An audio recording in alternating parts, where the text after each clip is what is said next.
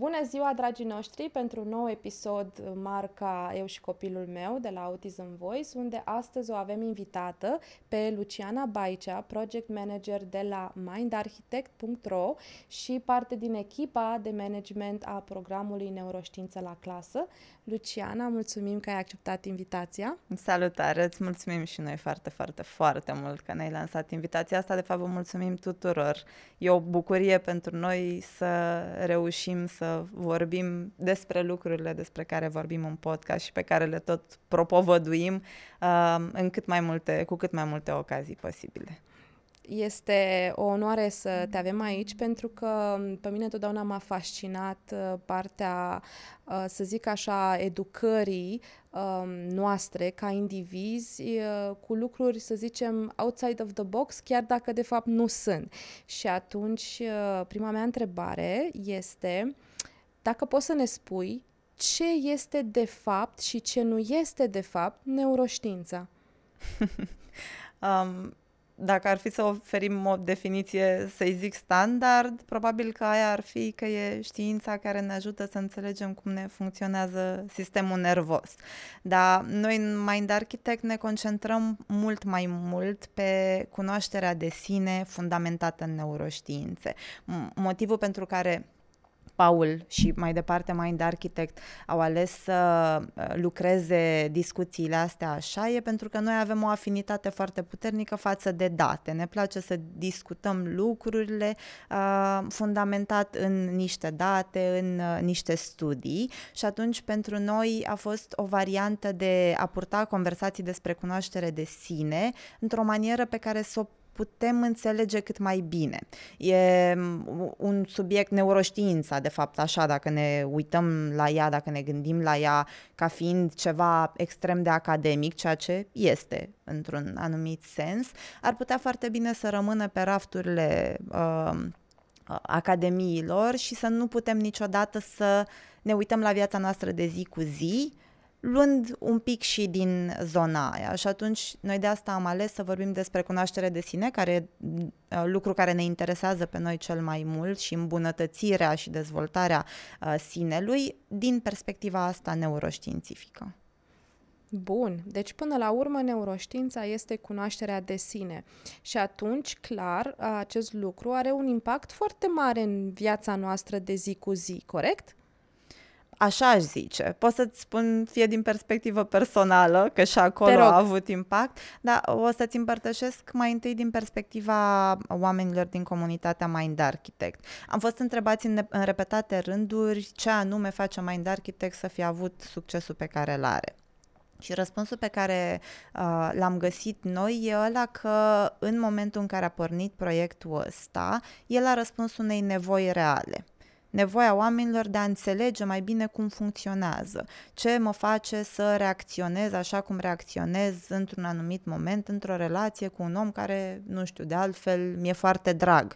De ce nu pot să-mi controlez un moment de furie sau să am o mai bună cum să zic, înțelegere, toleranță față de faptul că m-am înfuriat într-un anumit moment, fie pe partenerul de viață, fie pe copil, apropo de uh, conversația noastră de astăzi. Și atunci uh, nevoia asta exista, iar în momentul în care noi am început să vorbim despre ea, credem că oamenii din comunitatea Mind Architect și oamenii care s-au alăturat, de fapt, proiectului de-a lungul timpului, au găsit că e valoros. Și cam astea sunt feedback-urile pe care le primim în general, că fie uh, în lucru cu sine, fie în relațiile cu cei din jur, uh, găsesc, încep să găsească tot mai mult în viața de zi cu zi momente în care pot să zic, aha, stai puțin, că asta de acolo s-ar putea să vină.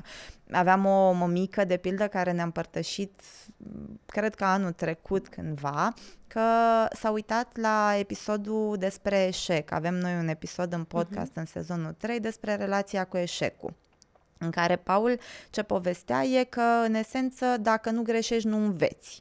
Că greșeala e ceea ce um, facilitează cocktailul neurochimic care îți permite să zici, aha, ok, asta n-a mers, deci am învățat ceva nou. Uh, și după ce a vizionat uh, episodul respectiv, o mică ne-a spus că copilul s-a dus la ea și a zis, aha, mama, să știi că acum mi-e mai puțin frică să greșesc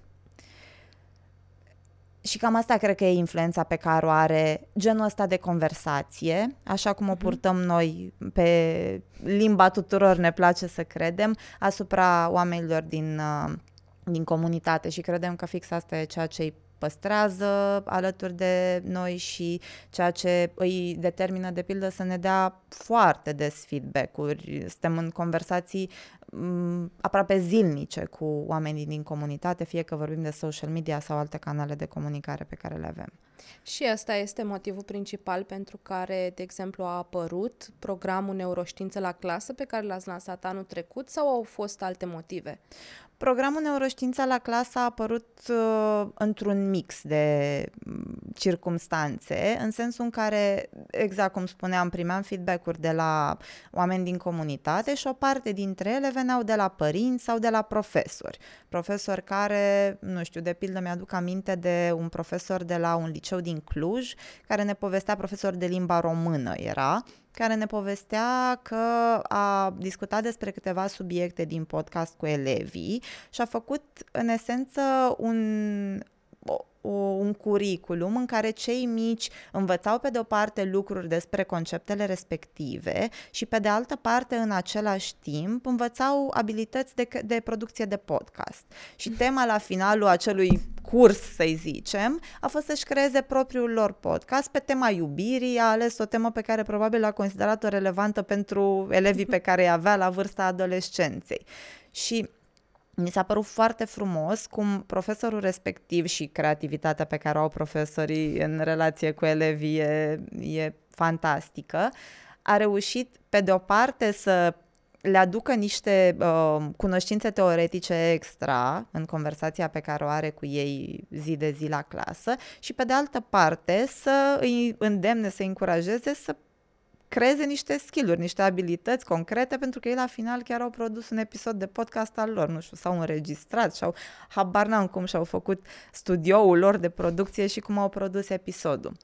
Și atunci asta mixat cu o dorință pe care noi o aveam de a um, începe cumva să uh, punem mai mult accent pe uh, ideea asta de educație sau să ajungem poate mai de arhitect la nucleu uh, a pornit de la segmentul ăsta de vârstă 25-34, oameni din zona urbană, din corporații și ne-am dorit să putem să mergem și mai în exterior și deja penetraseră cumva o, un public mai larg uh, și în mixul ăsta de feedback-uri de la părinți, profesori, plus dorința noastră de a uh, penetra și mai mult în zona de educație, am zis ce-ar fi să facem niște materiale suport care să-i ajute pe profesori, mhm. poate pe cei care nu au nivelul ăla de creativitate în care se duc și se gândesc ei cum ar putea să producă un episod de podcast cu elevii pe tema iubirii, uh, să poarte genul ăsta de conversații cu elevii la clasă. Ok. Și Poți să ne dai mai multe detalii ce presupune până la urmă, de fapt, programul și cred că și mai important mi se pare de știut uh, dincolo de faptul că a acceptat Ministerul Educației, că aveți parteneriat, acum ce se întâmplă cu programul? S-a implementat, nu s-a implementat? Uh-huh. Da. Programul ce presupune e o serie de ghiduri, asta cred că am mai povestit noi, o serie de ghiduri uh, care sunt uh, material suport pe baza discuțiilor din episoadele de podcast, adică profesorul are ghidul PDF-ul, în care poate să identifice, de pildă, obiective de învățare pe subiectul, să zicem, empatie și compasiune. Dau un exemplu.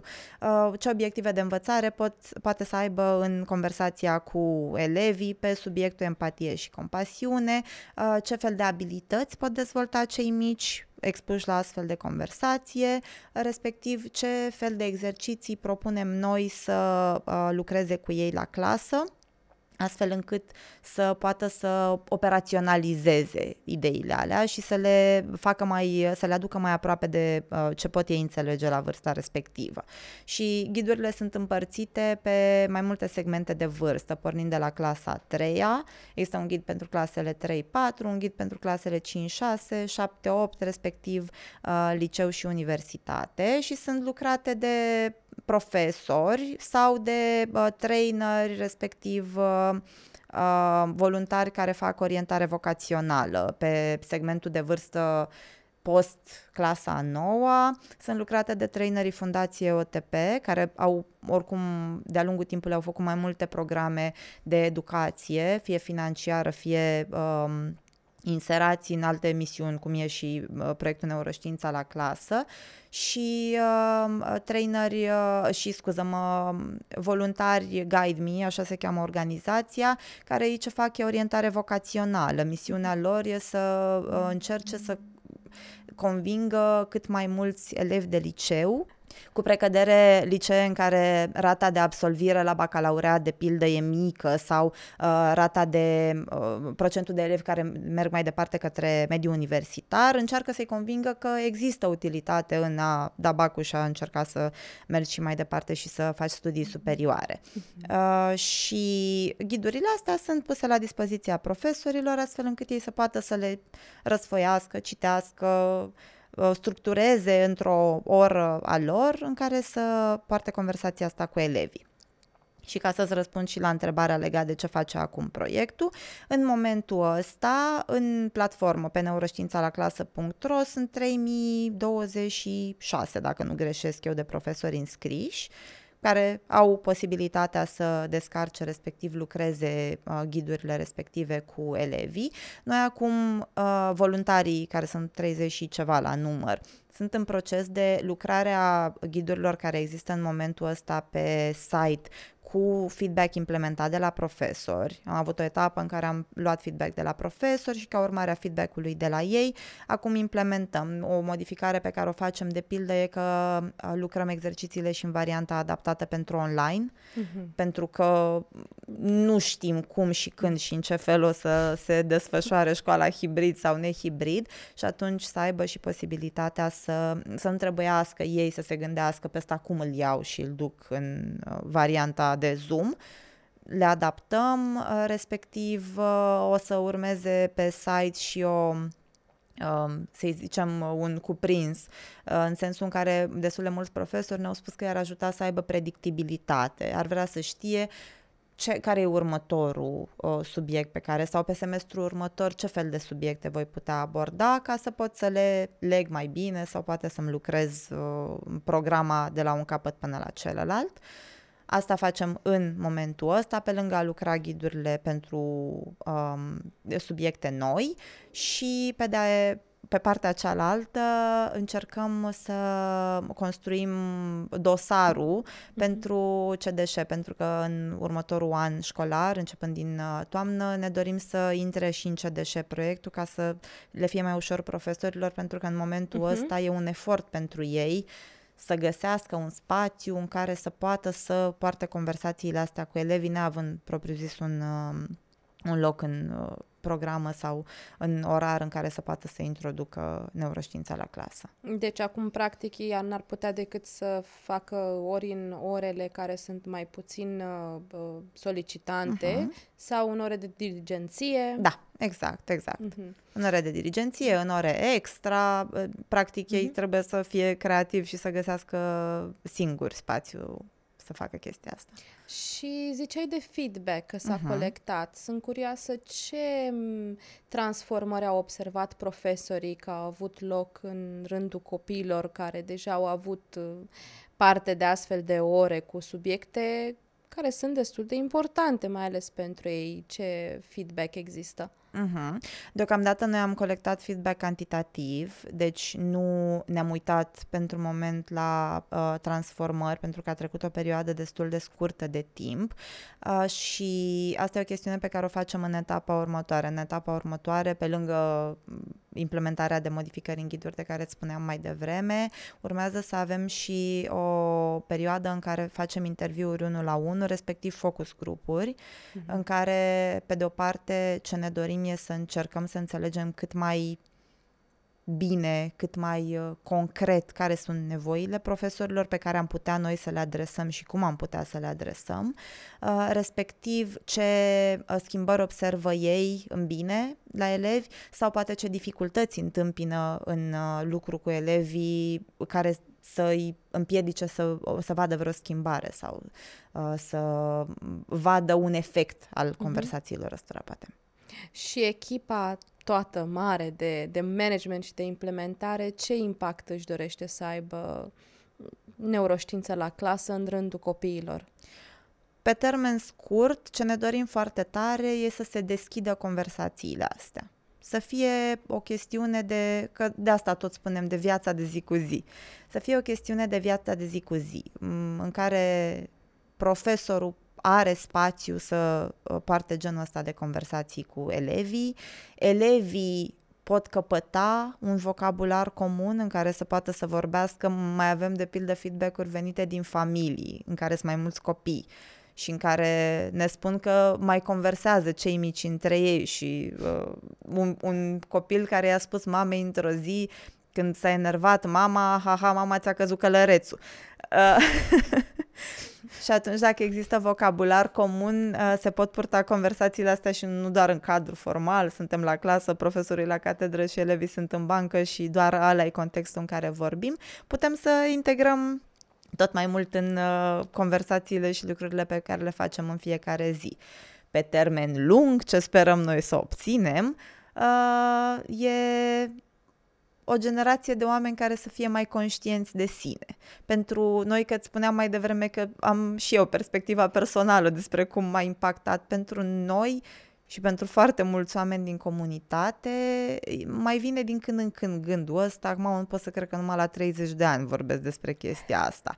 Sau unde era informația asta când eram noi mici, sau uh, cum ar fi arătat oare lucrurile în viața mea dacă eu aș fi avut informația asta în vreun fel integrată în educația mea când eram mic, dacă mama o știa, poate știa mama ce e atașament la momentul la care eram eu copil. Uh, deci, pe termen lung, uh, dorința și speranța noastră e că o să aibă un impact la nivel de oameni care să fie mai conștienți de sine de la vârste cât mai mici. Ok. Bun, mulțumesc mult. Mai am uh, o singură întrebare, de fapt două, ca să fiu uh, politically corect. Uh, că tot ai menționat cum te-a impactat pe tine personal. Zine și nouă, cum te-a impactat pe tine personal neuroștiința sau, să zic mai bine, informațiile pe care le-ai acumulat despre tine prin uh, na, neuroștiință? M-a impactat m-a impactat foarte, foarte mult. Um, păi, uite, o să um, intru așa, poate destul de personal, foarte personal. Unul dintre lucrurile pe care le uh, mi-am făcut curaj să le fac de când există conceptele astea în viața mea zilnic și când spun zilnic nu e doar la birou, că întâmplarea face ca noi și după ce ne terminăm treaba la birou să ne ducem acasă sau să mai rămânem uh, pe balcon sau undeva în oraș și să povestim și într-un fel sau altul conversațiile astea tot apar nu în sensul în care trebuie neapărat să discutăm despre acest concept, ci în sensul în care, ce spuneam mai devreme, când, încep, când începe să devină vocabular comun, chiar dacă povestesc ce mi s-a întâmplat în relația de cuplu astăzi, tot ajungem cumva la o explicație din zona asta. Unul dintre lucrurile pe care le-am, mi-am făcut curaj să le fac, deci a fost să mă apuc de terapie mm-hmm. lucru pe care eu l-am mai făcut uh, în trecut, dar care a fost o încercare scurtă, s-a terminat la fel de scurt. Expunerea asta la a, atât de mult din subiectele astea m-a făcut să am o deschidere mult mai mare uh, către ideea de a începe un proces terapeutic și, și către a-l înțelege ca pe un proces. M-a făcut, de pildă, și asta e un alt lucru pe care îl consider foarte important, să înțeleg că toate lucrurile din viața mea sunt procese. Că, de, de exemplu, eu sunt destul de, am un perfecționism destul de crescut și uh, am, aveam tendința ca dacă lucrez, lucrez, lucrez, lucrez asta, la un moment dat am dat o bară, e ca și cum n-am făcut nimic. O iau de la zero. Și uh, expunerea la informația asta m-a ajutat să înțeleg că toate astea sunt procese. Și că, în esență, dacă o dau în bară, n-am făcut decât să o dau în bară pe ziua aia și ziua următoare ne întoarcem la pasul anterior, nu ne întoarcem înapoi la zero. Um, m-a încurajat foarte, foarte tare să fiu mult mai curioasă, de pildă. Să explorez mult mai mult să vreau să învăț mai multe lucruri, să, că uite, ăsta e un, unul dintre motivele pentru care uh, am început să punem și resursele în descrierea episoadelor de podcast, astfel încât să oamenii să poată să se uite pe resursele respective. Episodul de podcast are 30 de minute, mai există conținut și în mindarchitect.ro care poate are două ore, dar dacă îți dorești, poți să te duci și să citești mai departe și cartea pe care ne-am bazat noi conversația respectivă sau poate studiu sau uh-huh. uh, mhm. știu eu resursa de, din, uh, din care ne-am inspirat și noi, care îți lărgește orizontul până la urmă, îți permite să aprofundezi atâta cât ai tu, cât simți că ai nevoie să aprofundezi ca să poți să implementezi uh, chestia aia în viața ta. Deci, într-un, uh, într-un fel, ca să nu sune arogant, um, ce faceți voi este să educați dincolo de barierele astea academice, oamenii și societatea. Mă gândesc că dacă tot există nu podcast, resurse, clar este în, în sine, ce vreau să zic este că scopul, the end goal, că vorbeam de procese, este să putem să avem o societate mult mai deschisă din toate punctele de vedere, mai educată decât este acum, nu? Mai conștientă de sine, aș spune eu. Că uh-huh. Paul are o zicală a lui. Zice că noi primim un manual de instrucțiune pentru foarte multe dintre lucrurile pe care le utilizăm. Luăm de la Ikea un morman de scânduri și primim un manual de instrucțiune să știm cum îl asamblăm, dar nu avem un manual de instrucțiune pentru ce se întâmplă aici. și e destul de performantă aparatura asta. Și atunci scopul nostru, end goal dacă vrei, ăsta este, să existe mm-hmm. mai multă uh, cunoaștere de sine și mai multă conștiință de sine. Super. Uh, ultima întrebare, uh, asta, dacă poți să îmi răspunzi la ea, evident că tot, tot, toată conversația noastră este plină de informații și sunt sigură că mai ales părinții care ne ascultă își pot extrage singuri niște informații valoroase, dar ce m-ar interesa foarte mult să știu Uh, dacă poți să ne spui, da, ce, ca și un sfat, pentru părinții care ar vrea să înceapă să își, nu neapărat să implementeze neuroștiința acasă, dar să uh, își introducă copiii ușor, ușor asupra cunoașterii de sine, uh, dar dincolo de podcast, ce ar mai putea să mai facă părinții. Apropo de asta, pentru că mm, societatea noastră începe să fie, sau cel puțin în anumite studii se spune că părinții sunt foarte ocupați, nu mai au timp de copii, lăsați mai mulți cu bunici, cu bonă, acum nu știm cât îi lasă să asculte podcastul Mind Architect, uh, poate n-au ajuns profesorii încă la programele din uh-huh. neuroștiință la clasă și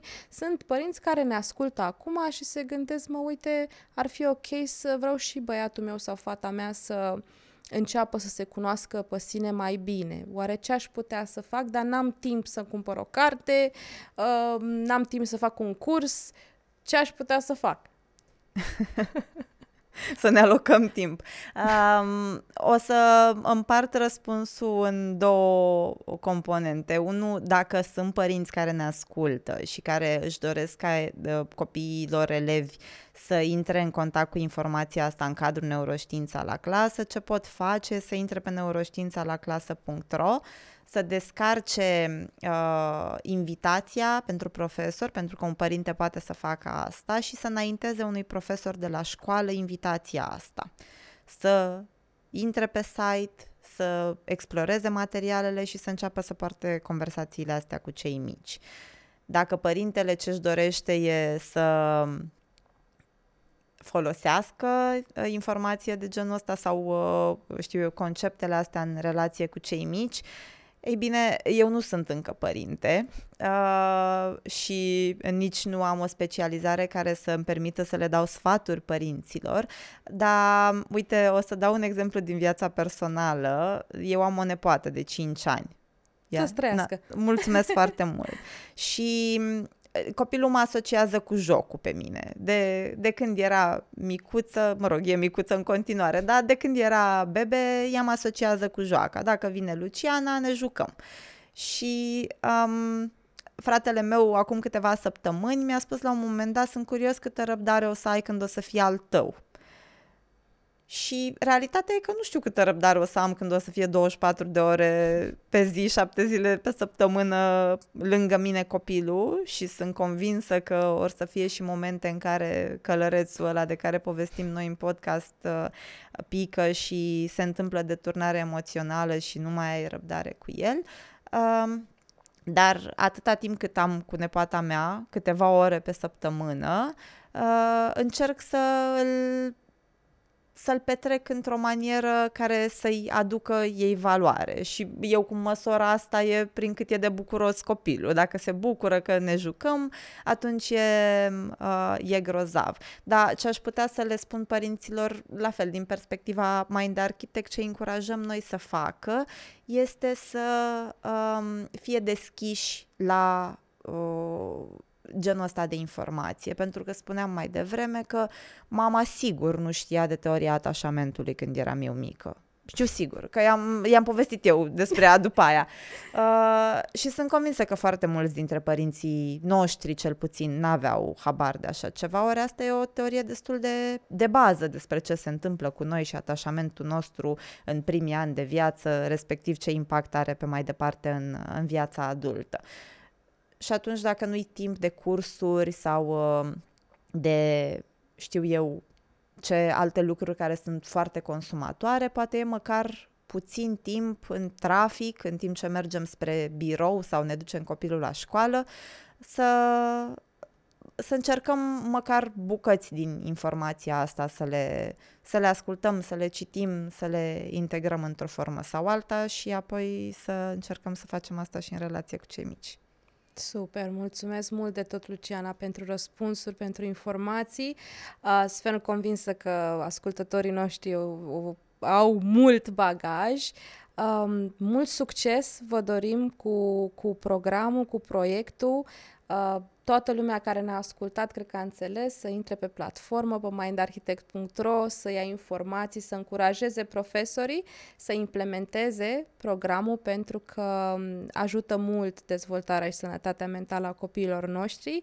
Uh, iar noi, cei de la podcastul, eu și copilul meu, vă mulțumim mult de tot pentru ce faceți. Mulțumim și noi foarte, foarte mult și pentru invitație și pentru ce faceți. Dragii noștri, acesta a fost episodul despre neuroștiință la clasă. Sperăm că ați înțeles ce înseamnă cunoașterea de sine, faptul că, până la urmă, neuroștiința ne înconjoară, uh, ne ajută să ne dăm seama cum funcționăm, cum reacționăm, care e relația dintre călăreț și elefant și dacă vreți să știți mai multe, uh, atât Luciana cât și Paul și toată echipa mindarchitect.ro este la apel să vă ajute Mulțumim pentru că ne-ați vizionat!